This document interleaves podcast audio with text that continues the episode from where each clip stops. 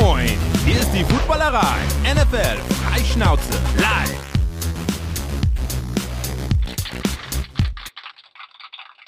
Hallo, liebe Freunde von A nach B, von Norden nach Osten, von Süden bis Westen.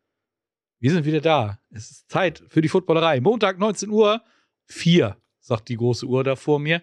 Hatten ein, ein paar kleine technische Herausforderungen, aber das kennen wir ja schon, ist auch alles nicht so schlimm.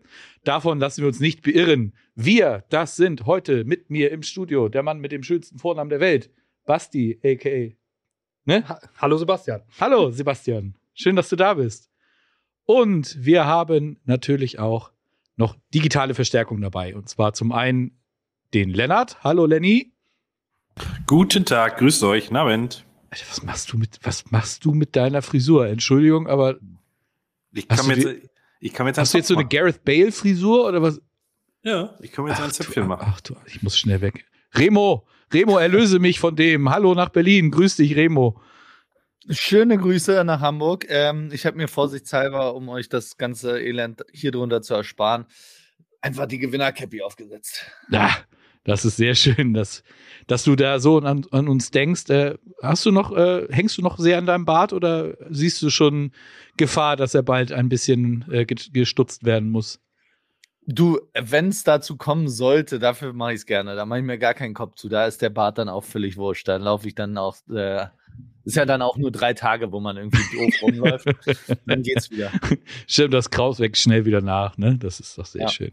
An dieser Stelle, hallo YouTube, hallo Twitch, hallo alle mhm. Podcast-Hörer. Schön, dass ihr auch dabei seid oder später noch äh, euch das Ganze reinzieht. Zum Einstieg äh, erstmal schnell noch ein paar kleine Hinweise. Denkt dran, am Sonntag zu den Championship Games äh, steigt in Köln die nächste Ausgabe der Live-Watcherei im Xperion heißt das Ganze. Äh, Tessa wird da sicherlich nochmal für diejenigen, die vielleicht doch noch Bock haben, nachdem die Games jetzt feststehen, ähm, bei dieser Veranstaltung dabei zu sein, äh, sich ein Ticket zu kaufen.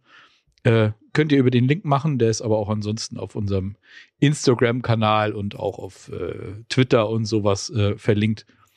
Ne? Geht da mal rauf. 11 Euro kostet das Ticket. Äh, wir sind äh, mit einigen Leuten am Start. Das wird sicherlich eine, eine coole Veranstaltung und ja, steigen wir ein. Am Samstag äh, das erste Spiel des äh, Divisional Round Wochenendes. Und ich habe mir irgendwie so zu beiden Tagen habe ich so als Überschrift, als interne Überschrift für mich so Serien. Am Samstag gingen Serien zu Ende und am Sonntag sind sie bestehen geblieben. Kommen wir, kommen wir dann noch drauf. Äh, es ging los, die Jacksonville Jaguars, Kutsches Team, waren zu Gast bei den Kansas City Chiefs. Und ähm, egal wie das Spiel jetzt ausgegangen ist, ich glaube, das, was alle wirklich am meisten interessiert, ist, wie geht das denn nun weiter mit Patrick Mahomes? Also, das ist ja ein High Ankle Sprain und man hörte heute oder gestern sah schon wieder alles viel besser aus, alles halb so schlimm. Aber das ist trotzdem so eine Sache, da muss man sich schon Gedanken machen, oder Basti? Ähm, zumindest kann er auch einbeinig spielen. Also das hat man ja gesehen. Also ich fand äh, nach der Verletzung ähm, war das doch recht spannend, wie er den Handoff auf einem Fuß hüpfend äh, noch irgendwo hinbekommen hat. Ähm, das wird, das wird mit Sicherheit ein Problem. Und äh, ich denke, er wird äh, auch nicht, wie er das selber im Postgame-Interview gesagt hat, bei 100% sein. Das kann ich mir nur wahrlich nicht vorstellen. High Ankle Sprain haben wir schon öfter in der NFL gehabt. Das ist meistens so eine zwei, drei Wochen Verletzung. Ähm, aber ich denke, dass das Adrenalin viel gemacht hat. Jetzt wird es spannend zu sehen. Er äh, Patrick Mahomes ist froh, da hat er zumindest gesagt, dass er einen halben Tag mehr hat zur Regeneration. Ähm, ja, ich hab, äh, bin ehrlich gesagt fest davon ausgegangen, dass er nicht mehr zurückkommt. Ähm, er ist aber fast genauso tough wie Mike White und dementsprechend ist er zurückgekommen. Wahrscheinlich gab es ordentlich Voltaren und Eisspray. Das gute der, Eisspray ja, aus, der, genau, ne? aus der Box. Die, die Kreisklassenkicker kennen das. Ne? Du ja auch, Lenny, ne? Ist auch. Ja, definitiv, definitiv. Eisspray macht dich unverwundbar. Ähm, und Pferdesalbe. Ja, und Pferde, genau, Pferdesalbe. Obwohl jeder, der, jeder, der, glaube ich, so ein, so ein High Ankle Sprain äh, oder generell schon mal irgendwie umgeknickt ist oder sich auch so eine, weiß ich nicht, Verstauchung oder sowas, das ist ja vielleicht vollem Adrenalin, wenn du so spielst, da tapest du das fest, dann geht das noch alles. Jetzt haben die ja gestern ein Interview gegeben, dass es ihm besser geht als erwartet und so weiter. Ich wette, der wird die Woche nicht einen einzigen Pass werfen. Der wird nicht trainieren. Das wird so ein Ei sein. Wahrscheinlich muss er den Schuh sogar eine Nummer größer nehmen oder aufschneiden. Ähm, das wird tatsächlich, glaube ich, ein Riss, ein Ritt, ein Riss, ein Ritt auf der Rasierklinge, dass er pünktlich äh, zu Sonntagabend fit ist. Ja, und selbst wenn er fit ist, also ich habe mir auch mal ähm, Außenband gerissen, hatte auch so einen Ballon, also nicht nur einmal gerissen, aber so einen Ballon. Und äh, ein Kumpel meinte auch einfach mal ein bisschen Eis drauf, dann geht's wieder. Meinte, ja, ja, ist gut, aber würde jetzt doch mal kurz einmal checken lassen. Ähm, und ich kann mir nicht vorstellen, wie man da in einem Footballspiel spielen soll mit so einem also ein High Ankle Sprain normalerweise auch, ich weiß nicht, Mac Jones war, glaube ich, dreieinhalb Wochen raus die Saison. Ähm, und selbst wenn er spielt, und ich gehe auch sogar davon aus, dass er spielt, dass sie so viel Stoff reinpumpen und so viel Eisspray, dass er irgendwie auf dem Platz steht. Aber selbst dann müssen sich die Bengals, glaube ich, keine Gedanken machen, dass der Mann äh, mehr als ein Yard scrambled, weil das ist nicht geil. Also abgesehen davon, dass die Plattform, von der du wirst, natürlich gegebenenfalls nicht hundertprozentig stabil ist, ein Aspekt des von Mahomes dann auch weg. Also er wird nicht rumlaufen, er wird keinen Pressure ausweichen können groß, er wird keine äh, Quick Movements machen können, vor allem nicht ähm, seitliche Movements und es ist, äh, also High Ankle Sprain ist scheiße. Ja, Ben Roethlisberger hatte das auch mal vor ein paar Jahren, hat damit versucht zu spielen. Und wie du das schon sagtest, also er hat gar nicht die Plattform gehabt, um, um den Ball vernünftig zu werfen. Also gut, in den letzten Jahren konnte er eh nicht mehr so gut werfen, aber äh, gerade in der Situation gingen die Dinger dann auch irgendwo hin. Ähm, Ergebnis äh, haben sicherlich alle mitgekriegt. Ich erwähne es hier gerne trotzdem nochmal. 27-20 ist es am Ende für die, für die Chiefs ausgegangen.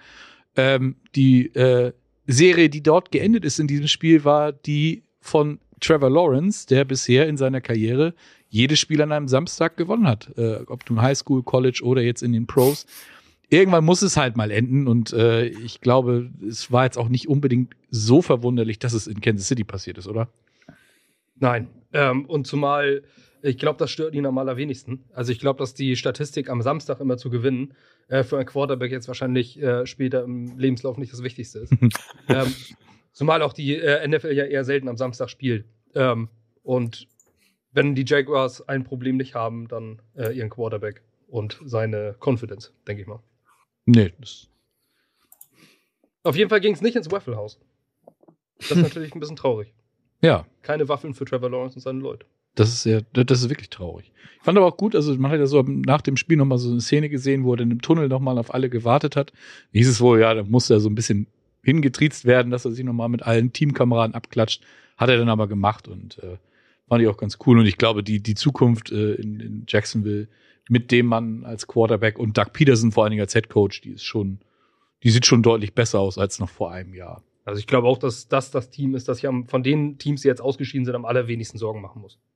Ja. Aber, aber, also ich kann, stimme euch in allen Punkten zu, aber wo ich nicht ist dieses, also ich finde, wenn man die NFL sich anguckt, dieses so weit zu kommen, also das Spiel jetzt einfach im Vakuum das Spiel betrachtet, Chiefs natürlich riesiger Favorit, aber alles, wie es gelaufen ist, du hattest mehrere Chancen, die Chiefs zu schlagen. Du warst dran und du musst dich am Ende tatsächlich, finde ich, an die eigene Nase natürlich als Team fassen oder richtig ärgern, weil du fliegst nach Hause und du weißt, es war heute möglich. Du gibst einen dusseligen 98 Jahr Touchdown durch Chad Henney. Ich weiß nicht, wie alt ist der mittlerweile? 38, 39, 40? auf, das geht nicht. Du, dieser Egnu-Fumble, da warst du mitten im Spiel. Also es waren so viele, äh, so viele Möglichkeiten, die verpasst sind. Äh, auch Mahomes musst du wahrscheinlich auf einem Bein noch mehr unter Druck setzen oder noch mehr versuchen dagegen, dann diese verpasste Interception am Anfang und so weiter, von die Henny da fast geworfen hätte. Also bei aller, bei aller Hoffnung und so weiter, aber die NFL ist nie eine Sicherheit, dass du diese Position so schnell wieder erreichen kannst. Ähm, und deswegen muss man sich, glaube ich, am Ende, Doug Peters ist ja nur noch jetzt erfahrener oder Super Bowl Coach, also am Ende ärgerst du dich, glaube ich, mehr, als dass du nach Hause gehst und sagst, ja, Mai, da probieren wir es nächstes Jahr wieder. Also das, das, das, das war zu sehr greifbar, als dass man da nicht sagen muss, ey, das war eigentlich unser Spiel. Mhm. Stimmt, aber ich glaube im Grand Scheme, also wenn, wenn man wirklich mal von außen betrachtet, ich glaube auch, dass die nach Hause gehen und sich alle ärgern, weil das Spiel war, hätten sie gewinnen können. Aber auf der anderen Seite, wenn du von außen drauf guckst, betrachtest du die Jaguars natürlich und denkst, okay, die kriegen jetzt nächstes Jahr Kevin Ridley, die sind gut aufgestellt, haben ein gutes junges Team, haben einen guten Headcoach und haben auf jeden Fall ihren Quarterback der Zukunft. Es, es gibt Teams, denen geht es wesentlich schlechter und sie haben Erwartungen, glaube ich, übertroffen, vor allem nach dem Start der Saison, ja, haben sie alle Erwartungen übertroffen und von daher würde ich auch sagen, es ist, selbst wenn sie jetzt weitergekommen wären, wären sie wieder ein krasser Underdog gewesen. Also, sie waren ja in jedem Spiel ein Underdog und sie wären immer weiter ein krasser Underdog gewesen und dann zu sagen, das war jetzt unsere große Chance auf den Super Bowl. Nicht, es war eine große Chance, eine Runde weiterzukommen, klar, aber die werden alle irgendwie auch natürlich spüren in Zukunft. Wenn wir, wenn wir weiter darauf aufbauen, dann sollten wir gegebenenfalls auch nicht mehr der große Underdog sein in den Playoffs. Hun Hungry Dogs run faster, sage ich dir nur zu. Aber es ist auch interessant, was, äh, was Lenny sagt mit dem Druck. Null Sex von Jacksonville, das ist einfach, das ist einfach nix. Und gerade bei den, äh, dass du ein Chat Handy hast, der ist ja wirklich nicht mobil und, äh, und noch ein Patrick Mahomes auf einem Bein und dann noch machst du null Sex, dann hast du es ja auch irgendwo selbst eingeschenkt. Ja. Aber, aber das war ja bei den Jaguars auch die ganze Saison konstant, dass die, dass der Druck auf den Quarterback unkonstant war. Also sie hatten Spiele, wo sie es hingekriegt haben und dann haben sie aber auch leider zu oft Spiele gehabt, wo, wo der Druck einfach nicht, nicht konstant da war. Und ja. Und dann auch Josh Allen dann halt nicht performt hat. Wir sind ja Josh Allen, auch hier Trayvon ja. Walker und, und so, ne? Das ist ja, ich glaube, von dem haben sie auch ein bisschen mehr versprochen, aber gut, ähm, der hat ja noch, wie gesagt, Rookie Season ist jetzt durch.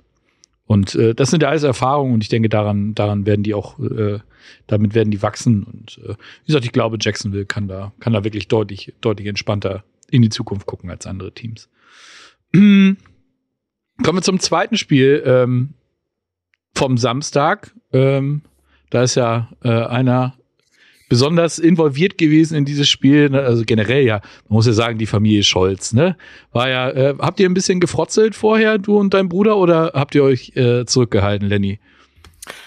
Na, gefrotzelt ist vielleicht das falsche Wort. Also Bene hat natürlich, mein Bruder ist riesiger Giants-Fan, um das zu sagen, hat natürlich schon die ganze Zeit diese Karte gespielt von wegen, ja, Underdog und wir werden ja sehen, was passiert, aber man sollte jetzt nicht zu selbstbewusst sein, an, an Philadelphia's Stelle richtige Zeit erwischt und so weiter. Und das, was man halt überall auf Twitter gelesen hat, Red Hot Giants, gewischen Eagles an der richtigen Zeit, Eagles mit Verletzungssorgen bei irgendwelchen Spielern, die dann, also ich habe die ganze Zeit nur gesagt, ich rechne absolut nicht mit einem knappen Spiel. Ich glaube, dass die Eagles das unglaublich deutlich und unglaublich dominant ähm, runterspielen werden. Ähm, und von daher, also ich würde lügen, wenn ich nicht tatsächlich irgendwie kurz vor Anpfiff doch nervös gewesen wäre. Aber spätestens drei Minuten nach Anpfiff, als der erst, als der oder Kickoff, als der äh, erste Drive dann durch war, habe ich gesagt, ja, ich mache mir die nächste Büchse auf. Das wird ein entspannter Abend. Also heute schütte ich mich zu, um den großartigen Karl Dahl zu zitieren. Ja, äh, das war auch äh, das sympathisch und zurückhaltend wie eh und je. So wie man ihn kennt, ne? Genau. Ja, war ja nun auch, also man muss es ja auch ganz, ganz wirklich sagen, es war ja nun eine absolut deutliche Geschichte. 38-7 ist es ausgegangen. Da haben die Giants eine ordentliche Trachtprügel äh, kassiert und sie haben irgendwie noch, wann haben die gespielt? In Woche 14? Und da haben sie doch mit 26 verloren. War das nicht irgendwie so? Dann haben sie gedacht, ja, jetzt sind wir besser drauf in den Playoffs. Ja, ja. kann man so und so sehen. Ne? Also ging, ging ordentlich nach hinten los und da war ja auch so ein bisschen so, die, die Giants sind in dem Spiel ja gar nicht angekommen und man dachte vorher so, ja, mal gucken, der Jalen Hurts und so letzte Woche oder äh, beziehungsweise äh, in der in Woche 18 haben sie ihn ja so ganz zaghaft nur so ein ganz bisschen laufen lassen. Ja, das, der wird mal gucken und dann, ob der überhaupt schon wieder so weit ist, ja, und dann kommt er und reißt so eine Performance ab, ne? Also ich glaube, das hat er, das ihm hat die Bye Week gut getan und äh, ich glaube, der Gegner hat ihm auch gut getan, oder? Ja, also das war einfach pure Dominanz. Ähm, allein schon, äh, also ich fand den Gameplan sehr interessant, dass, ähm, dass sie der, das Passspiel genutzt haben, um den äh, Run einzusetzen. Äh, am Anfang haben sie die ganze Zeit gepasst äh, und dann lief das Run-Game wie geschnitten Brot. Ähm, die haben 268 Rush Yards über das gesamte Spiel gemacht, während die Giants nur 227 Total Yards haben. Ähm, das muss man auch erstmal schaffen. Und ähm, ich denke, so ein dominantes Spiel in Division Playoffs sieht man jetzt auch nicht sehr oft. Äh, die Giants haben sowieso eine schräge Saison gespielt. Am Anfang super stark, dann schwach, dann plötzlich wieder stark. Und, äh, aber die dürfen sich jetzt echt nicht beschweren, dass sie so sang- und klanglos ausgeschieden sind. Nee, aber ich glaube auch, es war so ein bisschen, ich verstehe auch nicht, warum das immer wieder der Fall ist. Also bei gegen Minnesota habe ich das ja noch verstanden, weil Minnesota halt auch niemanden überzeugt hat. Aber es wird immer so ein bisschen gerne auch ein Underdog gesucht, auf den man dann setzen kann, gefühlt. Und das war bei dem Eagles-Spiel jetzt vorher der Fall, weil es hat doch wirklich nicht viel für die Giants gesprochen. Also allein wenn wir anfangen, wir haben am Anfang der Saison schon, als sie stark gespielt haben, alle gesagt, ja, es wird wahrscheinlich nicht sustainable sein. Der Kader ist nicht so gut, wie aktuell die Ergebnisse sind. Und das hat sich dann auch bewahrheitet. Irgendwann, Dable hat weiterhin über die Saison komplett einen super Job gemacht. Hat er jetzt im letzten Spiel meiner Meinung nach aber auch nicht gemacht. Da hat er auch ein paar äh, Hänger drin.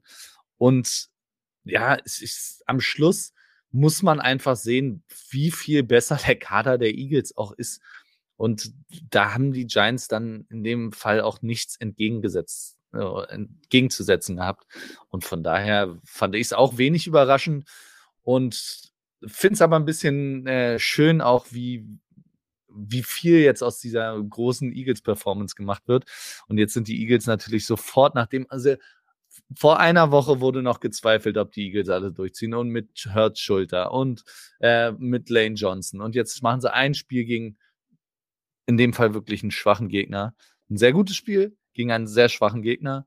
Und ähm, ja, ich, ich bin gespannt, wo es hingeht, aber die, die Eagles werden mir jetzt persönlich nach diesem einen Spiel schon wieder ein bisschen zu hoch gehangen. Ähnlich wie es die Cowboys nach dem Bucks-Spiel, was auch einfach ein schwacher Gegner war.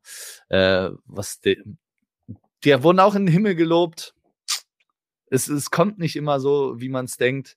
Aber äh, die Giants waren auf jeden Fall kein Gradmesser. Nee, absolut nicht. Aber ich finde tatsächlich, das mit den Himmelloben hält sich momentan sehr, sehr in Grenzen. Also es, eigentlich ist der Tenor ja nur, wie schwach die Giants waren. Also der Tenor, finde ich, ist ja gar nicht so auf, auf den ganzen Seiten oder so, dass die Eagles ein überragendes Spiel gemacht hätten. Weil sind wir mal ehrlich, nach den, also was heißt überragendes Spiel? Die ersten Drives waren gut und danach ist man ist ja schon quasi vor der Halbzeit, als es 28-0 stand, ist man ja komplett vom Gaspedal gekommen. Also die zweite Halbzeit hat, ich habe mir das All 22 dann nochmal angeguckt, das Game in 40 und so weiter. Und ähm, so ein Eagles Beatwriter hat gesagt, in der zweiten Halbzeit haben die Eagles nicht ein Play gespielt, was neu war, nicht ein Play gespielt, was wir noch nicht die Saison gesehen haben. Also es war alles bekanntes Zeug, was dauerhaft eingesetzt wurde, was nichts Außergewöhnliches und so weiter war. Also es war tatsächlich ja nur noch verwaltet. Von der, der Tenor war eher eigentlich, wie schlecht waren die, ähm, waren die, waren die Giants. Ähm, ja, ich glaube, der Hype kommt nach solchen Spielen immer, ne? Also ich meine, äh, genauso wie der Sport für die Cowboys immer kommt, wenn sie in der Division jetzt rausfliegen, äh, wo wir noch jetzt drauf kommen werden, so wird der Hype immer kommen, wenn du ein Spiel halt 8 oder 35-7 gewinnst, ne? Das ist, das ist halt, äh, ich glaube, da, da wirst du dich nicht gegen wehren können, aber ich glaube, ähm, ja, ich glaube, es wird sich, wird sich einpendeln und ich meine, fürs nächste Spiel, die Line ist ja auf, ich glaube, minus zweieinhalb oder so. Das ist nur, weil sie die Heimteam, das Heimteam sind, die Eagles, und sonst ist es ja Sonst sieht, glaube ich, jeder diese Teams gleichwertig oder nahezu gleichwertig. Vollkommen zu Recht, auf jeden Fall. Die Serie, die in diesem Spiel geendet ist, äh, war die der Giants, die bisher, ähm, wenn sie als Sixth Seed gegen die First Seed gespielt haben, haben sie, glaube ich, immer, oder wenn sie gegen die First Seed gespielt haben, immer 6-0 oder sowas standen sie da. Irgendwann kommt halt auch mal ein Team, was denn so eine Serie auch beendet. Und in diesem Fall waren es denn die Division-Gegner, die Philadelphia Eagles. Und äh, ja, die haben sich genauso wie, wie die Chiefs als, als First Seed das, das Heimrecht gesichert. Ähm, und bevor wir denn zu den Gegnern jeweils kommen, nochmal schnell ein Dank an Köpi, an unseren Sponsor. Vielen Dank, dass ihr das möglich macht. Ein Cem auf euch und uns. Prösterchen. Prosit. Wenn man so viel sabbelt, muss man ja auch ne, die, ne, die Stimme ölen und so. Manchmal anfeuchten. Genau, das ist ganz wichtig. So, kommen wir zum Sonntag. Ähm, zwei Duelle, wo ich irgendwie so, also beim ersten Spiel, ich weiß nicht, wie, wie euch das ging. Wir haben, wir haben gerade eben vorher schon mal kurz drüber gesprochen. Äh, das Spiel der Bengals bei den, bei den Bills war irgendwie so, ein, so eine Veranstaltung, wo ich gedacht habe, nach, das hat bei mir tatsächlich, ich glaube, fünf Plays gedauert. Da habe ich gesagt, Buffalo gewinnt dieses Spiel nie im Leben. Die haben irgendwie, also ich weiß nicht, ob das seit der Von Miller-Verletzung war oder ob das irgendwann ein bisschen später kam, aber die haben so zum Ende der Saison hin, haben die irgendwie, war da die Luft raus, fand ich. Ich glaube auch, wenn das Spiel äh, in Woche 17 gespielt worden wäre, Cincinnati gegen, gegen Buffalo, ich glaube auch das hätte Cincinnati gewonnen. Weil ich weiß es nicht, was, was bei Buffalo los war. Ähm, da bin ich gespannt, was ihr dazu sagt. Aber irgendwie hat da, war das die, die Verletzung von, von Josh Allen, die war doch aber eigentlich ausgeheilt. Waren das, war das die Verletzung von Von Miller? Was war der Grund, warum die Cincinnati Bengals die Buffalo Bills so dominieren konnten? Also es war äh, das, sofort spürbar. Im ersten Quarter haben die Bills acht Yards gemacht. ähm, das ist nun wirklich sehr, sehr wenig. Und äh, man sagt sich dann, oder man fragt sich dann, äh, ja, vielleicht liegt es ja am Wetter, aber das müssten sie eigentlich kennen. Also zumindest äh, trainieren sie, klar, meistens Indoor, aber in solchen, äh, unter solchen Gegebenheiten auch. Alle haben sie schon mal in diesem Wetter gespielt. Daran kann es nicht liegen. Ähm, Cincinnati kommt. Ähm, und die haben ja nur auch keinen Vorteil. Die sind ja nur noch nicht in einer, so einer großen Schneeregion. Ähm, ich glaube, die Bengals waren einfach besser vorbereitet. Also man wirkt, man merkte es von Anfang an, dass, dass die Bengals waren in allen Bereichen das bessere Team. Outcoaching war da, ähm, wie die die Touchdowns geworfen haben, äh, blown Coverage. Äh, dann steht plötzlich äh, Tremaine Edmonds gegen Jamar Chase, ähm, weil der äh, Nickelback dann äh, blitzt. Äh, das wird ein Touchdown, dann Hayden Hurst bei dem ähm, bei einem Fake Screen, wo drei Verteidiger beißen und, ähm, und Hayden Hurst fängt in der freien Endzone. Ähm, die Bengals waren einfach das besser vorbereitete Team in diesem Spiel. Und man muss natürlich sagen, und kommen wir vielleicht äh, dann auch direkt zum König der Woche, weil äh, Big Lou, Lou Anarumo, der hat einfach, finde ich, wieder ein überragendes Spiel gemacht. Und der hat letztes Jahr schon einen, einen Riesenanteil daran gehabt, dass die, dass die Bengals in den Playoffs so weit gekommen sind. Oder so weit gekommen ist gut. Aber ähm, und dieses Jahr geht so weiter. Also die Defense war ja optimal eingestellt und die waren, man hatte das Gefühl, dass sie irgendwie das heißere Team waren. Die waren immer schnell am Mann, die haben hart getackelt und die haben Druck aufgebaut auf Josh Allen.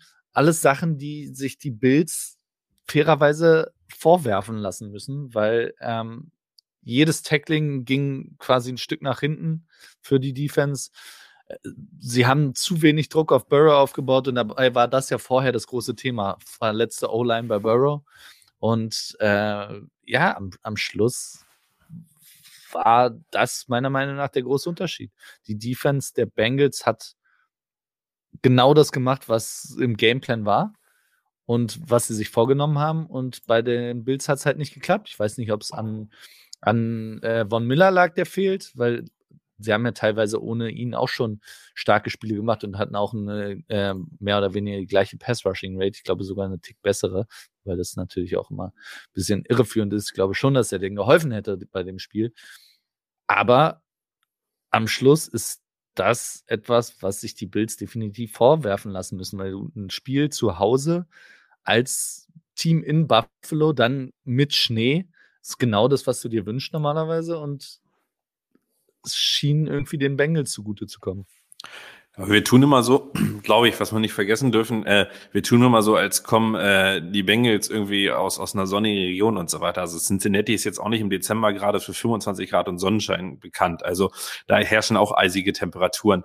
Ähm, aber ich gebe euch recht, es wirkte einfach gestern ja, das ist natürlich auch absolut jetzt in so einem Nachhinein kann das jeder sagen, aber es wirkte einfach alles ein bisschen viel. Fandet ihr nicht so für die Bills am Ende? Also es war das Spiel, da hat jeder drauf hingeschaut. Es war dieses krasse, dieses Rückspiel von dem, was abgebrochen ist, dieser Damar Hamlin-Inzident und so weiter. Und die NFL hat alles getan, um, um, finde ich, die Bengals auch noch richtig zu motivieren. Es wurde diese Coinflip-Regel ähm, da ins Leben gerufen, dass die Bengals eventuell kein Heimspiel haben in, den, in der ersten Playoff-Runde. Es wurde diese Tickets schon verkauft für das neutrale Game und so weiter.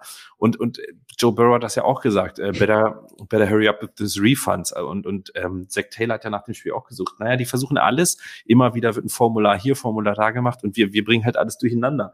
Und irgendwie ist es doch, es wirkte, als wäre es alles ein bisschen viel gewesen. Dann noch, man hat ja echt bis zum Third Down gewartet, bis man so einen wirklich riesigen Stop brauchte, bis man da mal Hamlin gezeigt hat und dann angesagt hat, er ist im Stadion.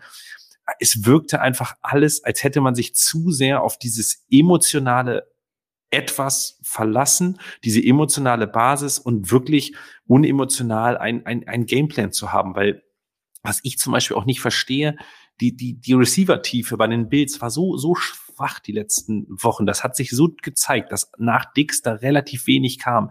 Warum setzt du Josh Allen nicht viel, viel mehr als Runner an? Ist da doch mehr zu der Verletzung oder wissen wir es nicht und so weiter? Und ich fand, dass das war alles, es war, es war, die waren outcoached, die waren out, ja, out emotional gibt's ja nicht, aber es wirkte einfach ein Team, das war fokussiert, war die ganze Zeit da, hat sich nur aufs Weiterkommen konzentriert und alles andere war egal. Und das wirkte einfach jetzt in den letzten Wochen etwas viel für die Bills. Und ja, ist natürlich beschissen, ne? Also die waren halt letztes Jahr so knapp davor, da wirkten sie wie das Team, was eigentlich das beste Team ist. Dieses Jahr waren sie einer der haushohen Favoriten und jetzt so auszuscheiden, so sang- und klanglos auch noch, ist natürlich extrem bitter und wird definitiv in der Offseason, glaube ich, noch zu, zu etwas führen, zu so ein paar Moves, die wir wahrscheinlich nicht erwartet hätten. Was man vor allen Dingen auch sagen muss, die, also gefühlt hatte Buffalo nachher ja keine, keine Defense, keine Secondary mehr. Ne? Da ist ja, die sind ja alle während des Spiels ausgefallen und auch nicht wieder zurückgekommen. Das ist natürlich auch so ein, so ein großes Problem. Und ähm, ich habe mal so geguckt, ähm, nächstes Jahr haben die auch einige Free Agents, die, die, die dann gehen, ne? Oder gehen könnten. Mit Jordan Poyer, Tremaine Edmonds, Roger Saffold, Devin Singletary und so weiter. Also das ist schon, das ist eine ganze Menge, die da eventuell das Team verlassen können. Und man muss sich jetzt natürlich die Frage stellen, wie du schon sagst, Danny, die waren letztes Jahr waren sie so kurz davor, es hat fast nichts gefehlt. Und alle haben so gedacht, ja, dieses Jahr muss der große Wurf kommen. Wie gesagt, dann holst du Von Miller und, und äh, adressierst wirklich Need, der verletzt sich dann. Und dann kommt eben so ein Spiel gegen ein Team aus Cincinnati, das jetzt zehn Spiele in Folge gewonnen hat. Das ist die andere Serie am Sonntag. Ähm, und die einfach wirklich, die es einfach wollen. Die haben letztes Jahr den Super Bowl verloren, sind mit 0-2 in die Saison gestartet und kommen hinten raus, aber mal sowas von steil aus der Kurve. Ähm, ich weiß nicht, wie euch das geht, aber das, das Championship Game in der AFC in Kansas City, das ist für mich absolut offen. Das ist die, die Bengals haben drei Spiele in Folge gegen die, gegen die Chiefs gewonnen. Das also, ich glaube, die Chiefs kennen das gar nicht, dass sie drei Spiele in Folge gegen denselben Gegner verlieren. Das war das letzte Mal, glaube ich, die haben jetzt gegen Denver so, bevor ähm, die Patrick Mahomes-Zeit losging. Aber äh, das muss ich ganz ehrlich sagen, wenn, wenn jetzt Cincinnati da dahin fährt mit einem angeschlagenen Patrick Mahomes, äh, das wird schon, das wird knackig werden. Ich weiß nicht, ob ihr die Moneylines oder die, die, die Quoten gesehen habt. Ich hm. glaube, wenn ich das vorhin ges richtig gesehen habe, waren die Chiefs zu Hause als First Seed im AFC Championship Game. Ich glaube, 1,5.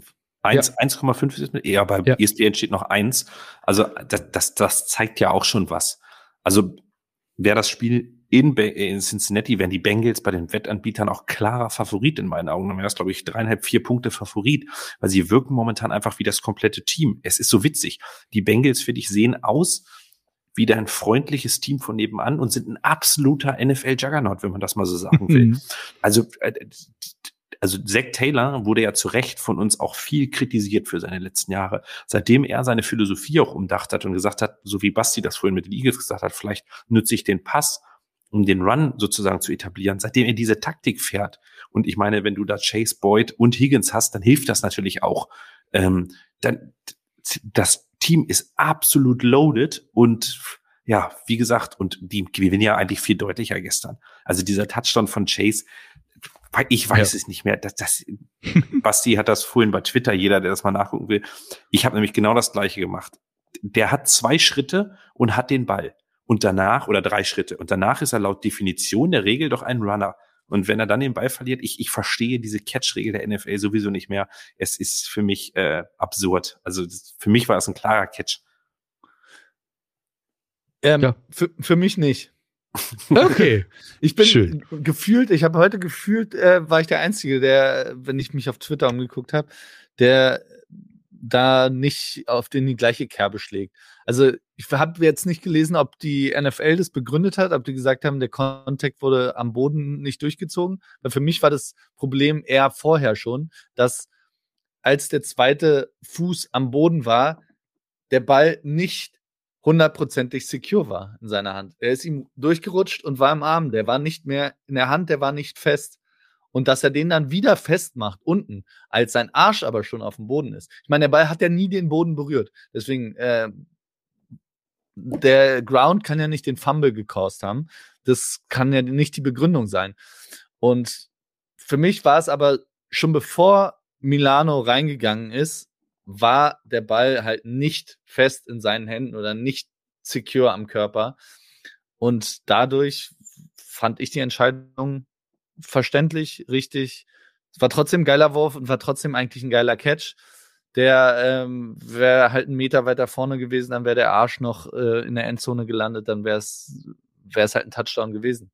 So halt nicht. Das haben wir öfter. Ich finde es jetzt nicht so tragisch. Ich finde, es tut auch keinen Abbruch ähm, der Leistung der Bengals. Es ist so ein bisschen wie der Wurf von Brock Purdy auf Ayuk, den er hat fallen lassen. Klar, es geht immer mehr. Es funktioniert halt am Schluss nicht alles. Am Schluss waren aber die Bengals das dominante Team und ich glaube, das ist das, was man aus diesem Spiel rausnehmen muss. Und für mich sind die Bengals in Kansas City Favorit. Also ich, wenn ich ein Betting Man wäre, dann würde ich vielleicht mal, äh, würde ich mich hinreißen lassen, ein paar Euro auf, auf die Bengals zu setzen, weil ich, also mit einem High Ankle Sprain weiß ich nicht, wie gut man spielen kann. Es ist noch Patrick Mahomes. Selbst wenn Patrick Mahomes hundertprozentig fit wäre, und ich glaube, das ist völlig unmöglich, dass er 100% fit ist zu dem Spiel, wären die Bengals für mich kein klarer Underdog, so wie die die letzten Wochen spielen. Und so wie die Chiefs auch die letzten Wochen spielen. Ich finde die, nicht, dass die Chiefs in den letzten Wochen irgendwen überragt haben, dass die Defense sich so zusammengerissen hat, dass man sagt, okay, die sind ein Complete Team. Die Chiefs sind immer noch davon abhängig, dass die Offense funktioniert und dass Mahomes die Big Plays macht und dass Travis Kelsey weiterhin so spielt, wie er halt seit Jahren spielt. Aber gegen eine Defense der Bengals, die wirklich hart hittet und immer da ist und eine Offense der Bengals, die so viele Playmaker auch hat und dann ein Quarterback, der so cool ist, der letztes Jahr schon gezeigt hat gegen den gleichen Gegner, wie cool er sein kann. Für mich sind die Bengals mindestens gleich auf und durch die Verletzung von Mahomes wahrscheinlich Favorit. Irre, das überhaupt sagen zu können bis Cincinnati Bengals, wenn man überlegt, wo, wo die vor zwei, drei Jahren waren. ähm, ein Gruß an meinen Bruder, der hat, äh, der ist äh, brennender Bengals-Fan und ähm, der braucht auch mal was Gutes, schließlich wohnt er in Neumünster. Und, ähm, Oh, das ist hart. ja, das ist In hart und deswegen, ähm, und deswegen ist es halt gut, äh, schön für ihn, das auch mal äh, zu sehen. ähm, die Bengals sind einfach irre gut und wir wissen aber auch alle, dass das Spiel einfach 27 zu 24 ausgehen wird, weil das waren die letzten beiden äh, Spiele Bengals gegen Chiefs. Ich weiß nicht, wie oft es das schon gab, dass äh, Gegner nacheinander genau dasselbe Ergebnis gespielt haben. Ähm, dann müsste es eigentlich schon wieder ein 27 24 sein. Interessant finde ich halt, dass es wieder ein AFC äh, Championship Game als Rematch gibt. Hm. Und das zwischen diesen beiden Teams, die man vor vier, fünf Jahren ja eigentlich so gar nicht auf dem Zettel hat, da sieht man, wie sich die NFL entwickelt. Ähm, total spannend und ich finde es auch, äh, das ist das würdigste Championship-Game, das die AFC kriegen konnte. Das stimmt. Aber man muss halt auch sagen, die Chiefs, das ist das fünfte AFC Championship Game in Folge. Also das ist auch schon mal, das ist wirklich eine Hausnummer und das Allein zeigt schon, eben auch. dass Mahomes 5-0 in Divisional Playoffs ist. Ja, Die Genau. machen die Liga kaputt mit ihren Star-Einkäufen. Ja. Ist, Neu- ist, Neumünster, ist Neumünster so sch schlecht? Uh, uh, ganz schwieriges Ja. Thema. Da muss ich, da muss ich Mittwoch beruflich hin. Also Das das ist ist ungefähr so wie die 2008 Detroit Lions. Ja. Ja, ja, ja. Man sagt, äh, das, ich weiß nicht, ob also ich habe ein Kumpel von mir hat mal gesagt, wenn du mit dem Auto nach Mümmelmannsberg fährst, musst du an der Ampel, wenn du vorwärts und äh, wenn du stehen bleiben musst, immer vorwärts und rückwärts fahren, damit sie dir die Reifen nicht klauen können. Das ist in Neumünster auch so. Also, ne, das sind so, es ist, äh, es gibt da ein Outlet, das ist ganz spannend. Und ansonsten, würde diese Stadt grundsätzlich meiden wollen. Also ich möchte jetzt keinen Neumünsteraner dissen, falls hier einer zuhört, aber äh, ich habe äh, in, in der Umgebung, näheren Umgebung, äh, einen Teil meines Lebens dienstlich verbracht. Also von daher muss nicht sein. Es ist kein schöner Ort. Na, da habe ich ja Lust drauf. Ich habe zwei Hotelnächte da. Super. Oh, super, schön. Ja, das ist doch schön. Ja, Alles gut. weitere dazu in dem neuen Schleswig-Holstein-Podcast der Footballerei. Ja, genau. Ne? Also, die Footballerei hat sicherlich noch einen kleinen Slot für, für auch so einen Podcast äh, zur Verfügung. Gut, Remo, ich sehe schon, du, du bist schon ganz nervös. Du, du, möchtest, du möchtest über das letzte Spiel des gestrigen Abends sprechen, oder? Ja, aber ich muss vorher muss ich mit euch noch über was anderes sprechen. Oh, natürlich. jetzt geht's los. Und äh, zwar, ihr wisst es schon, wer fleißig zuhört, wer fleißig guckt, weiß Bescheid. Ähm, wir gemeinsam mit Hellmanns verabsch veranstalten, verabschieden. ähm, wir verabschieden die Cowboys, aber wir veranstalten die ähm, Super Snack Playoffs. Und zwar, genau, mit Hellmanns Real Mayo, der Nummer 1 Mayo aus den USA. Jeder von uns hat ein Team zugewiesen bekommen, manchmal ähm, aus Verbindungen bei mir die 49ers. Leider habt ihr da falsch abgestimmt und habt für Daddys äh, Pork Buns abgestimmt, aber gut, es sei euch verzieren. Ähm, und diese Woche geht's natürlich weiter auf der anderen Seite des Brackets quasi. Und zwar tritt Jan an, Jan Weinreich mit dem Rezept aus New York. Ihr seht es, da könnt ihr schon vielleicht erahnen auf dem Bild, was es sein könnte. Ich verrate es euch aber trotzdem noch nicht. Aber ähm, ja, wie ihr es mitgekriegt habt, es treten die Snacks gegeneinander an. Ihr entscheidet bei Instagram, wer gewinnt und wer am Schluss bei uns im Super Bowl, Snack Super Bowl stehen wird. Und ähm, wie ihr wisst, die wichtigste Zutat in allen Rezepten ist immer Hellmanns Real Mayo. Unwiderstehlich cremig. Und wichtig, ihr könnt auch alle Rezepte natürlich nachlesen auf der Webseite. Ich glaube, Tessa schreibt das in die Kommentare. Wir können es auch in die äh, Podcast Bio noch schreiben, wenn ihr das zu den Playoff-Spielen quasi nachkochen wollt. Findet ihr alles. Und wie gesagt, äh, ab morgen geht's weiter. Abstimmen bei uns in den Instagram Stories, ähm, wer es dann in Super Bowl schafft. Ich bin zwar ein bisschen sauer auf euch alle, dass es die Loaded Tater Tots nicht geworden sind. Aber wenn ich schon nicht die Super Snack Playoffs gewinnen kann, dann sind die 49ers wenigstens noch alive, die tatsächlichen Playoffs zu gewinnen. Und das dank eines grandiosen letzten Spielzugs der Dallas Cowboys. Whisky Tango Foxtrot. Was ja. war da los, Alter? oh. Also es, es, war ja auch nicht so, als wäre das Spiel, hätte das Spiel nicht schon dreimal vorbei sein müssen. Also angefangen bei Elijah Mitchell, der einfach out of bounds laufen muss, dann Dre Greenlaw, der einen Pick Six fangen muss und äh, Eric Armstead, der ein Safety haben muss, äh, knapp 40 Sekunden vor Ende. Aber all das ist nicht passiert, nur damit wir dieses Play Calling sehen konnten. Und ich weiß nicht warum, aber es ist, also, was ist denn los bei den Cowboys? Es ist ja schon lustig mit äh, Sieg als Center, der Snap war aber.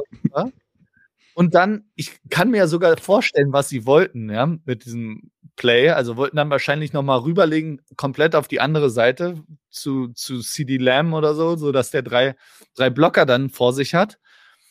Aber erstmal müsste der Ball nicht am Ende bei Turpin landen, den du in Space haben willst. Und zweitens, gegen die 49ers Defense und du spielst den dahin und der ist halt, du musst ja sehen, dass der sofort völlig weggelatzt wird. Also Wahnsinn, aber es war schön. Ja, also ich bin, ich, also als ich das gesehen habe, dachte ich, ich guck nicht richtig. Ich dachte tatsächlich, man hatte vielleicht irgendwie vor, den damit, damit irgendwie noch mal ein paar Yards zu gewinnen, die Offside zu locken oder so. Ähm, A, was man den Cowboys aber zugute halten muss, die Formation war legal. Also das muss man auch erstmal schaffen, äh, so eine Formation legal hinzukriegen, ohne Strafe. Ähm, unfassbar witzig, wie Sieg weggenatzt wird, direkt nach dem Snap, muss man leider auch sagen. Aber dieses eine, also das war doch irgendwie sinnbildlich für die Cowboys-Saison und für die Cowboys generell in den letzten Jahren viel Gequatsche, viel Tamtam, -Tam, viel Besonderheiten, viel bla bla bla. Immer gut, auch immer gut dabei, sieht alles gut aus und bringt ja am Ende dann aber wirklich nix. Und bei aller Liebe, liebe Cowboys-Fans, ihr könnt euch wirklich also in den allerwertesten beißen oder auch das Team oder das, das war das schlechteste Spiel, was die 49ers seit langem gemacht haben. Das muss man einfach mal so sagen. Offensiv. Brock, off, ja, mhm. offensiv. Ja, ja. Ich rede jetzt ja, nur über die Offensive. Brock Purdy sah wirklich gestern so, solide ist das richtige Wort, aber nicht mehr und nicht weniger. Er hat dir wieder zwei, drei Chancen gegeben, den Ball abzufangen. Die wurden von der Defense der Cowboys nicht genutzt. Die möchte ich aber gar nicht so kritisieren. Die kamen eigentlich zum Spielen. Ähm, aber die Offensive der Cowboys, wirklich mit dem, was du da an Personal hast und, und deinem Quarterback, der ja letzte Woche, das ist dann so krass, letzte Woche macht er dann ein perf, nahezu perfektes Spiel und dann so allein schon bei der ersten Interception. Also das ist so typisch Duck in den letzten Wochen irgendwie. Also ich, man hört das ganz oft, wenn man sich mal so ein paar Analysten anguckt, dass Duck was er wirklich oder Deck, was er wirklich macht, ist dich pre-Snap schlagen. Also er weiß pre-Snap genau das und das passiert aber es wirkt so, als wüsste er während des Spielzugs überhaupt nicht zu adjusten, weil dieser erste Pick, den darf er nie werfen, egal wie er da, ob es da Kommunikationsfehler mit dem Receiver gibt oder Peng, darfst du nicht machen. Und das war gestern einfach so sinnbildlich. Du hattest zwei Monster-Defenses, die aufeinander getroffen waren. Du hattest aber auch zwei sehr, sehr durchschnittliche Offenses gestern. Das muss man auch dazu sagen. Also es war weder die 49ers noch die Cowboys Offense war gestern, wo du so dachtest, oh, da habe ich jetzt direkt Angst vor, was nicht heißen will, dass man sie unterschätzt sozusagen. Aber ähm, ja, es war eigentlich ein Spiel, was jeder hätte gewinnen können. Und am Ende war es genau so, dass derjenige, der die meisten Turnover macht, das Spiel halt verliert. Und so war es ja auch. Duck hat das Spiel in dem Fall dann weggeworfen. Ähm, und ja, so ist halt Dallas wieder mal ein Jahr im Tal der Tränen, bis sie im September wieder sagen können, sie haben das tollste Team der Liga und gewinnen den Super Bowl. This is our hier um dann wieder in der Divisional Round auszuscheiden, spätestens. Ne? 0 und ja. 7, glaube ich, stehen sie da jetzt mittlerweile. Das musste halt auch erstmal hinkriegen. Und ich glaube, das letzte Mal im Championship Game waren sie, es müsste 95, glaube ich, gewesen sein. Also schon den einen oder anderen Tag her. Ähm, wir haben vorhin äh, beim Spiel der, der Bills gegen die, äh, gegen die Bengals unter anderem über diese Matchups gesprochen. Linebacker gegen Wide Receiver. Und wenn du siehst, dass die 49ers einfach mal drei Motherfuck gut, gute Linebacker haben und Fred Warner, ja, den stellst du dann halt einfach mal gegen CD Lamb, ist mir doch egal. Komm doch, komm doch. Also das war ja, also das war wirklich so dieses I dare you, I double dare you, bring ihn und der, der, der ist einfach mal komplett da und das ist, ich finde das so unfassbar beeindruckend. Dre Greenlaw genauso stark und und Ashair auch. Also das, was die da im, im was die Defense generell was die da alles so an, an Manpower haben und den Coach, äh, Demico Ryans, also wenn der kein Head Coach wird äh, dieses Jahr, dann, dann weiß ich auch nicht. Ähm, Basti, du, du kennst das ja mit ehemaligen 49ers Defensive Coordinators als Head Coach. Ähm, ja, das ist, das ist schon echt äh, krass, was die da immer wieder aufbieten, oder? Absolut. Und äh, gerade bei Dak Prescott, ich weiß nicht, ähm, ob man jetzt nur Dak Prescott dafür nimmt, sondern weil wirklich welcher Quarterback sieht gegen diese Defense gut aus. Das ist, äh, das ist halt auch die Frage. Und äh, großartig fand ich Jimmy Ward. Also es ist, redet man tatsächlich ein bisschen weniger drüber, weil äh, mhm. Fred Warner halt so ausgezeichnet war. Aber Jimmy Ward hat, äh, hat die Plays gemacht, hat der auch den, äh, den Fumble letztendlich, äh, den, den, die Interception verursacht, quasi, mhm. weil er den Ball fangen wollte und dann ist er hochgesprungen. Ähm, ein unglaubliches Spiel gemacht. Und ähm, diese äh, Cowboys Offense musst du erstmal Schach halten.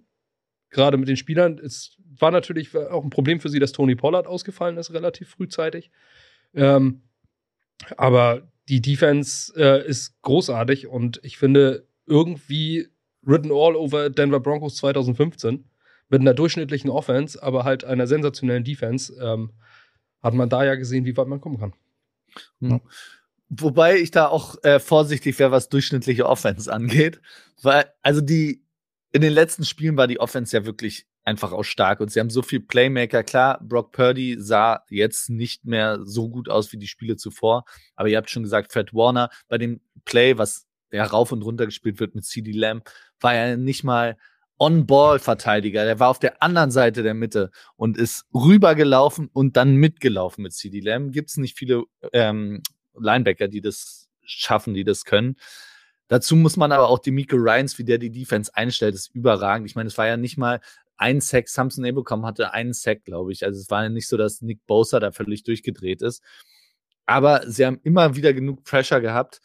Und sie haben, also es gibt, glaube ich, zwei Arten, wo die Defense der 49ers anfälliger ist. Das ist einmal bei, wenn sie dann doch Pressure bring, bringen, also noch einen zusätzlichen, wenn sie blitzen, durch die Mitte bei einem, äh, wenn der Quarterback läuft und auf Außen gegebenenfalls. Das sind zwei Sachen, die die Eagles tatsächlich leider ganz gut machen, glaube ich. Aber äh, trotzdem, die Miko Ryans mit auch diesen Playmakern und dieser Intelligenz in der Defense ist überragend und für mich die beste aktuell in der Liga. Ähm, auf der anderen Seite muss man, finde ich, herausheben, auch bei eurer äh, Cowboys Häme und bei eurer Deck Prescott Häme, dass Micah Parsons beispielsweise ein überragendes Spiel gemacht hat. Also vor dem musste man ja Schiss haben. Und das ist so ein bisschen die Hoffnung, dass die Eagles vielleicht nicht einen Playmaker in der Qualität dann wirklich auch haben, zumindest nicht einen einzelnen, der Mike McGlinchey einfach mal mit einem Arm durch die Gegend wirft. Also der Absurd. Typ, ja, also war, muss ich auch sagen, war wahrscheinlich der beste Einzelspieler auf dem Platz gestern. Aber insgesamt hat es halt nicht gereicht und klar, Purdy hat zwei, drei Dinger geworfen, die er nicht hätte werfen dürfen und die hätten gefangen werden müssen von der, von der Dallas Defense. Da hat er Glück gehabt. Aber ich muss auch sagen, im Vergleich zu Jimmy, der auch immer so eine Bälle drin hatte, glaube ich, Shanahan vertraut Brock Purdy mittlerweile mehr als Jimmy Garoppolo. Weil in zwei Key-Situationen stand äh, Third and Two und er, Brock Purdy stand da in Empty. Das hätten sie niemals, kann ich mir mit Jimmy Garoppolo nicht vorstellen, dass sie das spielen. Und dann der Spielzug, ähm, ich weiß, ich glaube, war auch Dritter oder war Zweiter und zwei, kurz vor der Two-Minute-Warning, bei zwei Minuten fünf, wo auch alle davon ausgehen, dass gelaufen wird, einfach um die Uhr weiter runterzulaufen, aber da, da die Uhr ja eh stoppt, dass er ihn da auch werfen lässt, ist, äh, zeigt, dass Shanahan ziemlich viel Vertrauen hat in, in diesen Siebtrunden-Rookie-Quarterback. Und das ist was, was ich gerne sehe, wobei mir insgesamt das Gamescript der 49ers offensiv auch zu konservativ war. Das haben sie in der zweiten Halbzeit ein bisschen besser gemacht, aber in der ersten Halbzeit war, war das wirklich vom Gamescript und vom Offensive Play Calling nichts Tolles und eins der schwächeren Spiele der 49ers. Aber umso besser, dass sie auch solche Spiele dann gewinnen können, finde ich. Ist ja im Endeffekt auch right what the doctor ordered. Ähm, ich finde, dass Brock Purdy einfach, meiner, meiner Meinung nach sah das so aus, ähm, dass es nur vermieden wurde, dass er Fehler macht. Und äh, das hat er perfekt gespielt. So was, das, was Jimmy Garoppolo ja auch sehr gut kann. Einfach zu so sagen, so, mach nicht viel kaputt. Du spiel, äh, spielst deinen Stiefel runter, wir vertrauen unserer Defense und der Plan ist komplett aufgegangen. Also, ich sehe das, sehe das ähnlich. Und ich finde aber, dass es, dass der Margin for Error irgendwie immer knapper wird. Also bei Brock Purdy. Ich finde so, man, man trifft auf immer bessere Defenses jetzt. Und ähm, gegen, gegen Seattle fand ich, hat er schon die erste Halbzeit, klar, die zweite Halbzeit war sehr gut, hat er die erste Halbzeit hier wieder diese Chancen gegeben, eigentlich den Ball abzufangen. Ähm, da konnte es kompensieren. Jetzt das Spiel hat er dir wieder mehr Chancen gegeben, den Ball zu, zu über ähm, zu bekommen. Ähm, er, er wurde so, ein, so gefühlt, hab ich so ein bisschen das Gefühl, dass dieser, dieser Fehlerkorridor kleiner wird und man mittlerweile leichte Limitierung bei ihm, bei ihm sieht. Das Playcalling ist immer noch genial und das soll jetzt absolut äh, kein, kein Angriff sein irgendwie auf ihn und auch nicht, dass ich hier gleich gesteinigt werde von irgendeiner äh, 49ers Armee und so weiter. Der macht für seinen, wo er herkommt, was er spielt, einen absolut unfassbaren Job. Aber, aber, und das meine ich ganz offen und ehrlich, wenn ich mir die letzten vier verbliebenen Teams an, also angucke und jetzt auch einfach mal meine Eagles-Brille und so weiter absetze, wenn ihr Mahomes, Burrow, Hurts und Purdy nebeneinander stehen würdet, wen von den dreien oder wen würdet ihr aussortieren, wenn ihr nur drei behalten könnt? Und ich glaube, 99 Prozent oder wie viel 49ers-Fans haben wir? 75 Prozent der NFL würde wahrscheinlich Purdy aussortieren. Und das auch völlig zu Recht. Und ich, ich sehe das auch neutral als größte Schwäche für die 49ers nächste Woche im Matchup. Es ist dieses, dieser Purdy-Faktor. Man, also, diese Halbwertszeit, die, die kriegt er ganz gut hin, aber es sind immer Plays dabei und irgendwann schnappt diese Falle zu. Und nächste Woche kriegt er was, was er, glaube ich, noch gar nicht hatte, um noch nicht so weit zu greifen. Aber er hatte bislang zwei Home-Playoff-Games. Er hatte ja, ein gutes, er hat gestern schon gegen eine gute Defense gespielt, sehr gute, da hat er das gemerkt. Nächste Woche spielt er gegen eine Defense mit einem unfassbaren äh, Pass Rush und wahrscheinlich meiner Meinung nach sogar vor Micah Parsons dem momentan stand jetzt besten Pass Rusher mit Hassan Reddick. Der, der Typ, also ich fand zum Beispiel Micah Parsons gestern gar nicht so gut. Irgendwann haben sie auch sogar gesagt, der wurde von der einen auf die anderen Seite geswitcht, weil Trent Williams mit ihm Achterbahn gefahren ist. Ähm, also so habe ich das gestern im, im Broadcast gehört und heute auch noch irgendwie mir nochmal angeschaut. Und ähm, Brock Purdy kommt wirklich jetzt, glaube ich, in eine Umgebung, also man redet ja immer von den Assi Philadelphia Fans, aber das wird Assi. Also das wird wirklich richtig. Also es, ich, da brauche ich, da braucht man auch nicht. Es, er kann froh sein, dass es nicht Nacht ist, dass die Leute vielleicht nicht ganz so viel Zeit haben, irgendwie sich da irgendwas äh, anzuhäufen den Körper zu stellen, aber es ist wirklich, das wird, das wird richtig assi. Das wird richtig, richtig assi für die 49ers und genauso wird diese ganze Stadt daraus und die werden ihn durchbeleidigen, durchbuhen und so weiter und äh, das ist eine Situation, glaube ich, die er in dem Maße noch nicht kennt und das setze ich auch so ein bisschen als Faktor an, dass er da vielleicht das erste Mal in seinem Leben richtig Schwäche zeigt. das, also ganz ehrlich, die haben am, am Samstag haben sie die Chain Gang ausgebucht, weil die blöde Kette gerissen ist. da merkst du schon, was Philadelphia für ein besonderer Menschenschlag ist, als sie das erzählen. Ich habe mich, ich habe mich gar nicht wieder eingekriegt. Ich fand das so geil und so absurd, dass die einfach mal, ey, die haben das jetzt verkackt, die buhen wir jetzt einfach mal aus. Und ja, ich glaube, ich, hm? Guck dir doch Lenny an. Ja, ja, ja, stimmt, äh, irgendwo auch wieder. Ähm, aber äh, du, ich glaube, du hast da vorne ganz recht. Also das, was er da, was ihn da erwartet, das, das kennt er halt noch nicht. Und äh, die vier Defender mit 10 plus Sacks, irgendwie sowas, ne? Also das ist schon schon mal eine, eine ganz krasse Hausnummer. Aber du hast eben auch einen Faktor angesprochen, den Trent Williams. Trent Williams äh, ist ein so unfassbar guter Left Tackle. Und äh, das darfst du halt auch nicht vergessen. Der, der gibt dem Jungen halt immer noch mal einen Ticken mehr Zeit.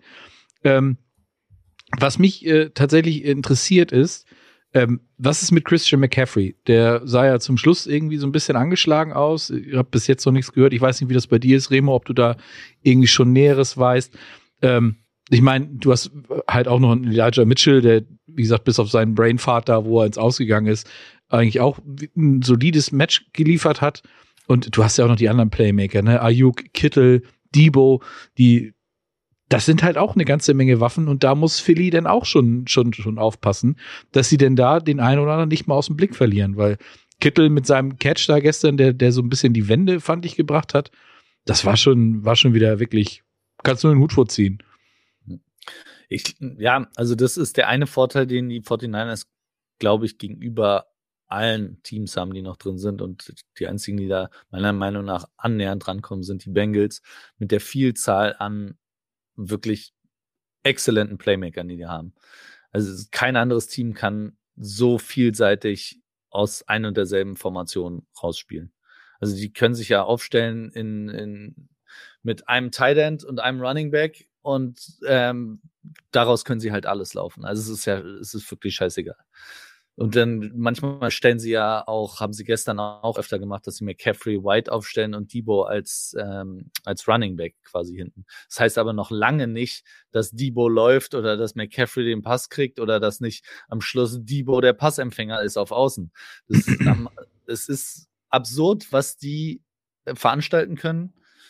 Und das wird, das wird spannend für die Eagles Defense, die ja extrem stark ist gegen den Pass. Also unfassbar stark gegen den Pass. Das ist wahrscheinlich die beste Verteidigung gegen den Pass.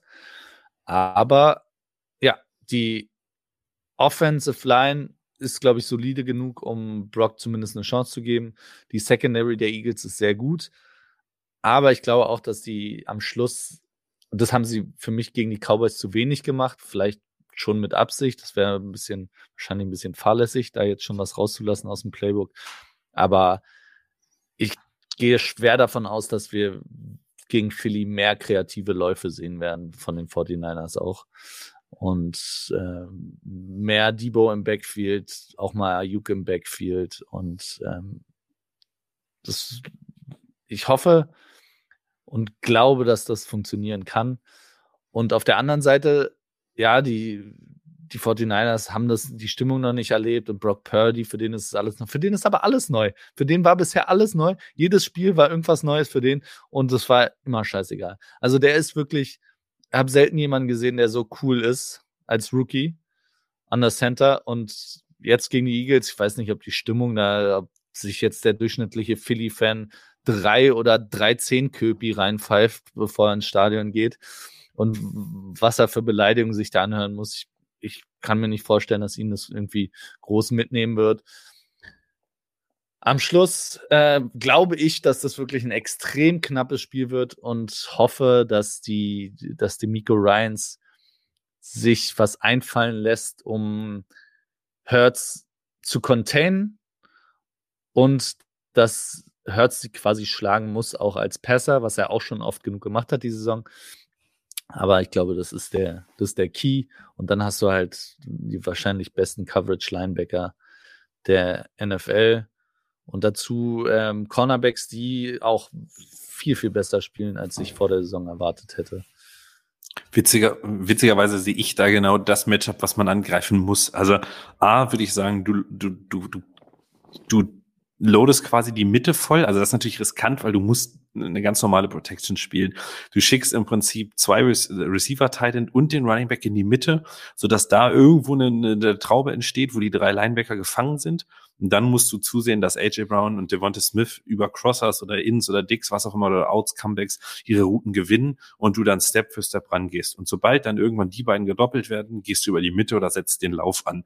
Das wäre meine absolute laienhafte Meinung, um die 49ers Defense irgendwie zu schlagen, weil ähm, ich glaube schon, dass diese beiden Teams witzigerweise extrem gleich von ihrer Gesamtphilosophie sind. Also ähm, von, von der Offense so, so natürlich sehr, sehr unterschiedlich auch, aber von der Gesamtphilosophie. Beide haben starke Lines und sind auch so aufgebaut. Die 49ers haben eine gute, eine starke O-Line, eine Elite D-Line. Bei den Eagles würde ich eher sagen, es ist eine Elite O-Line und eine sehr, sehr starke D-Line. Hm, die Coverage Units, da gebe ich Philadelphia so ein bisschen den ähm, den, ja, Sternchen.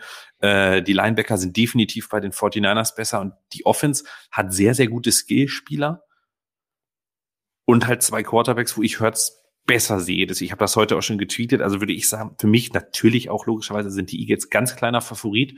Aber ich glaube, es ist ein Spiel, was, was super viel Spannung verspricht, was extrem gutes und cleveres Playcalling verspricht. Und ähm, ja, ich freue mich darauf, mit euch in Duisburg alle den Super Bowl-Sieg der Eagles dann feiern zu können. Äh, Nein, da habe ich zu große Klappe. Es wird einfach, ich, ich werde definitiv Sonntag nervöser sein als vor dem Giants-Spiel, sagen wir es mal so. Das wird, glaube ich, es wird aber, glaube ich, geil. Es ist aber übrigens sehr spannend. Man muss sich mal 2019 das Spiel angucken, der Iowa State Cyclones äh, gegen Oklahoma. Da haben Jalen Hurts gegen Brock Purdy schon mal gegeneinander gespielt. In einem Megaspiel, 42, 41 ist es ausgegangen. Brock Purdy hat fünf Touchdowns geworfen und das haben äh, die Iowa State hat nur verloren, weil sie die Two-Point-Conversion nicht converted haben. Also die beiden haben schon mal in so einem geilen Spiel zusammen, äh, gegeneinander gespielt. Hm. Und das jetzt nochmal im Championship-Game. Ja, Schöne Bühne. Äh, an der Stelle äh, nochmal die, die Frage an euch. Was meint ihr denn? Wie gehen die beiden Championship Games aus? Also ne, Kansas City gegen Cincinnati, das Rematch vom letzten Jahr und San Francisco bei den Philadelphia Eagles. Die beiden Spiele am Sonntag. Haut doch mal raus. Und das würde mich schon interessieren, wie ihr das seht, wen ihr da vorne habt. Ähm, was ich noch zu diesem Spiel äh, Cowboys bei den 49ers abschließend nochmal sagen oder die Frage, die ich stellen möchte, ist, Tony Pollard ist ja verletzt rausgegangen. Der, die Verletzung sah ähnlich aus wie, ähm, wie bei, bei Patrick Mahomes. Der ist ja der mit dem Kart runter. Ich hab jetzt, der hat sich, glaube ich, auch irgendwas gebrochen. Sieht man den nächstes Jahr noch in Dallas? Weil der ist Free Agent. Und können die sich das irgendwie leisten? Also man hat ja gelesen, dass sie ihn eventuell planen zu taggen. Mhm. Jetzt ist natürlich, ich glaube, was, was äh, Broken, ähm, was hat er? Fibula. Äh, Fibula, ne? Das mhm. ist das Wadenbein oder Schienbein. Fibula, äh, gute Frage, müsste ich nochmal in meinem ähm, Medizin einmal nach kurz nachschlagen. Ja, das wäre ja, gut. Auf jeden Fall ist halt irgendwas gebrochen. Das ist ja schon mal immer mhm. nicht so, also nicht so gut. Wadenbeinbruch ist das übrigens. Ähm, ja. Also das Wadenbein ist gebrochen. Das heißt ja auch, wie lange braucht er, um wieder fit zu werden. Was ist da so die Timeline? Ähm, ich würde mal sagen, erst zum Training Camp fit als Laie. Das sind jetzt äh, noch sechs Monate. Ich bin halt gespannt. Ne? Also die Cowboys müssen ja generelle Entscheidungen treffen. Ich glaube, wir haben alle gesehen, Sieg holt die Wurst nicht mehr vom Teller. Ähm, Pollard lookt, äh, sieht einfach explosiver aus, sieht besser aus. Aber den, den Franchise-Tag, ich weiß nicht, was er für Running Backs jetzt ist. Das Gute ist, die Running Back-Verträge sind ja deutlich zurückgegangen. Das heißt, der wird wahrscheinlich irgendwo jetzt auch nicht bei 30 Millionen oder so sein, vielleicht bei 18, 16, was immer noch viel ist, weil da hast du zwei Running Backs, die du, glaube ich, über 10 Millionen bezahlst, außer sie hatten Sieg dieses Jahr. Aber du kannst dir eigentlich nicht erlauben, Tony Pollard gehen zu lassen nach der Saison, weil er sieht halt aus wie, wie ein Number One Running Back. Das wird er jetzt wahrscheinlich auch noch zwei Jahre äh, spielen dürfen bei den Cowboys. Aber äh, ja, wahrscheinlich, ich kenne die Vertragssituation von Sieg auch nicht. Wahrscheinlich wird man irgendwie versuchen, Sieg loszuwerden und ähm, Pollard zu behalten, egal wie es wie es funktioniert. Hm. Wäre, glaube ich, wäre, glaube ich, die schlauste Lösung. Also wenn die Saison nicht gezeigt hat, wer ihr Nummer 1 Running Back sein sollte, dann weiß ich auch nicht mehr. Also ja. ich habe mir die ganz kurz, ihr dürft sofort, ich habe mir die Vertragssituation gerade angeguckt. Also Sieg, selbst wenn sie ihn dieses Jahr jetzt cutten, ähm, machen sie trotzdem noch äh, 11 Millionen Dead Cap oder 11,8 Millionen dieses Jahr. Ah, 4 Millionen Spaß zwar im Cap dann, aber es ist keine so geile Situation, ihn dieses Jahr zu cutten, trotzdem mit 11 Millionen Dead Cap. Es war einfach ein Riesenfehler, einen Vertrag seinerzeit zu geben. Da sind ja. wir uns, glaube ich, alle einig. Außer Jerry. Jerry sieht das anders. Ja, Jerry ja, bezahlt seine ja auch Jungs. mit dem Kicker auf dem Feld und ja. droht ihm mit seinem Job. Ja, aber mal ganz, also das auch nochmal, also ne, diese Brad Maher-Geschichte da wieder, weißt du, denn, dann kickt er den Extrapunkt und der wird geblockt und du siehst aber, dass der, es sei denn, der macht hier Manikals Gedächtnisbananenflanke und das Ding dreht sich irgendwie noch rein, aber der wird auch wieder Kilometer weit links vorbeigeballert oder was. Also ja, aber ich weiß auch nicht, wie es mir gehen würde, wenn der Chef vorher auf dem Feld, aufs ja. Feld runterkommt und sagt, hier, ne, Junge, mach die Dinger rein, sonst verlierst du deinen Job. Also ich weiß, und Jerry Jones ist jetzt ja auch nicht so ganz uneinflussreich. Äh, ich weiß nicht, ob das jetzt so die beste Idee war. Insgesamt die Cowboys auch so von der Öffentlichkeitsarbeit. Ich weiß nicht, ob ihr den Tweet jetzt noch gesehen habt. Ähm, der, da wurde Dak Prescott jetzt nochmal per Tweet von den offiziellen Dallas Cowboys Account äh, nochmal vom Bus geworfen. Also Was da kam halt heute so nochmal ein Tweet mit Dak Prescott in einer äh, traurigen Haltung und mhm. so, ähm, Dak Prescott hat das Spiel verloren, frei nach dem Motto. Ähm, Fairerweise muss man aber ist. dazu sagen, dass es mehr oder weniger ein Zitat war von äh, Prescott selbst. Also er hat die Schuld der Niederlage auf sich genommen und äh, weil ich das auch, habe das auch gesehen und dachte, sind die jetzt völlig geisteskrank? was, was, was man ja auch äh, jetzt nicht immer einfach so wegschieben könnte, das kann durchaus passieren. Aber ähm, da ging es hauptsächlich darum, dass es äh, da viel Dak Prescott zitiert wurde, der die Schuld auf sich genommen hat und selbst davon gesprochen hat, dass er das Spiel verloren hat. Aber es sah nicht aus wie ein Zitat. Also der Social Media Manager wird sich wahrscheinlich äh, Gedanken über seinen Job machen. Hm, ähm, muss man aber fairerweise auch zu sagen, der Social Media Account der Cowboys ist ganz komisch, wenn man sich die anguckt. Also das ist nicht so dieser Pump-Up-Hype äh, Dallas Account. Das ist wirklich sehr, sehr viel neutrale News und eher schön wie so ein irgendwie also sehr, sehr viel negative News auch gegen das Team. Es ist irgendwie anders als, als andere Social Media Accounts. Also ich sag mal so, von dem Chargers Account würden wir sowas wahrscheinlich nicht sehen. Können wir jetzt. Nee, bestimmt nicht. So, ähm, ich gucke jetzt gerade mal bei Twitch hier in den, in den Chat. Da geht's los mit Sieg 49ers, Sieg Bengals, Bengals 49ers, Kansas City 49ers. Dann habe ich hier noch einmal Bengals und Eagles im Angebot. Nochmal wieder Kansas City 49ers. Ja. Ähm, Aber bei aller Liebe, ich bin das, sagt das hier ganz oft, ich bin ja wirklich auch ein Fan von Ästhetik, ne? Orange gegen Rot im Super Bowl geht nicht. Allein schon deswegen. Also wenn die 49ers. Die spielen doch dann beide, die spielen doch dann nicht in Orange und Rot. Ja, aber das wird ja trotzdem, die haben orange Helme und die anderen haben Rot am Helm. Also Uniform-Matchup ist das wirklich, wirklich nicht geil. Kann wenn die 49ers gewinnen, dann lass bitte wenigstens die Chiefs, das ist Rot und Rot ist genauso, also ein grünes Team muss ja rein, um da so ein bisschen jetzt, äh, oder? Aber ich weiß, wo, wo ist der Super Bowl jetzt? In Arizona. Okay, dann ist es mit Schnee unwahrscheinlich, weil ich ja. fand den Plan der Bengals auch wirklich super, beim Schnee in Weiß zu spielen. Ja. Die, hätten, die haben ja noch, die haben von ihren Color Rush Jerseys haben sie ja weiße Helme. Ja. Wenn sie die noch aufgehabt hätten, das hätte ich legendär gut gefunden. Das war wahrscheinlich auch die, das war wahrscheinlich auch die Waffe. Sie haben bewusst in Weiß gespielt. Ja, ich glaube das auch. Gut, aber das, der, der Schnee soll wohl auch relativ spontan gekommen sein in Buffalo. Gut, das passiert. Ja, kann ja keiner ahnen. Ja. Western New York, Winter dass das da schneien könnte. Aber jetzt, jetzt steht es ja so kurz bevor. Was sind denn eure Tipps für die Super Bowl? Also für die, für die teilnehmenden Teams. Ich bleibe bei dem, was ich die ganze Zeit gesagt habe. Äh, Kansas City gegen, gegen die 49ers. Wobei ich äh, mittlerweile die, die Bengals holen ganz, ganz, ganz, ganz doll auf in der Richtung. Also mein Tipp ist äh, Cincinnati gegen San Francisco. Ähm, ich glaube zwar, dass die Eagles ein unglaublich gutes Team sind, aber ich glaube, dass äh, San Francisco einfach Defense Wins Championships, das wurde in der Vergangenheit immer wieder bewiesen, dass es jetzt wieder der Fall ist. Aber dann glaube ich, dass die Bengals den Super Bowl gewinnen.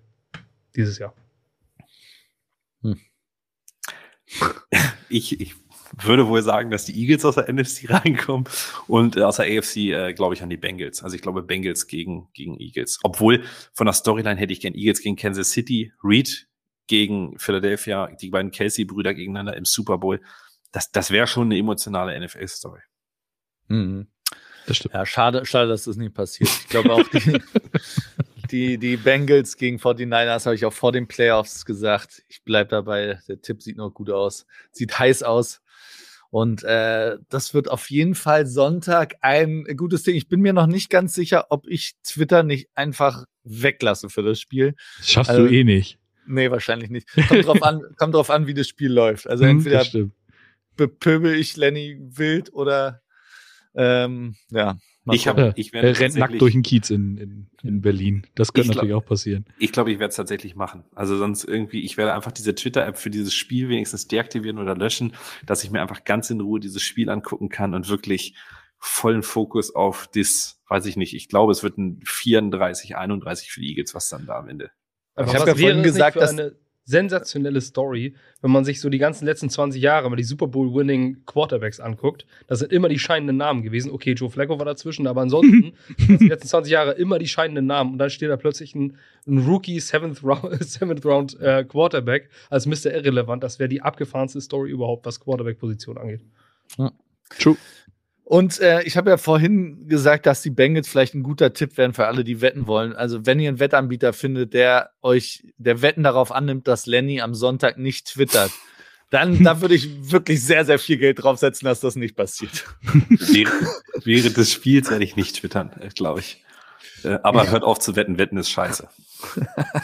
Seid ihr denn, Entschuldigung, seid ihr denn beide bereit, danach zusammen ins Frühstücksei zu kommen nach diesem Spiel? Ja, ich, ja. ich würde meinen Mann stehen. Ja, können wir machen. Uh, Dank, Dankeschön.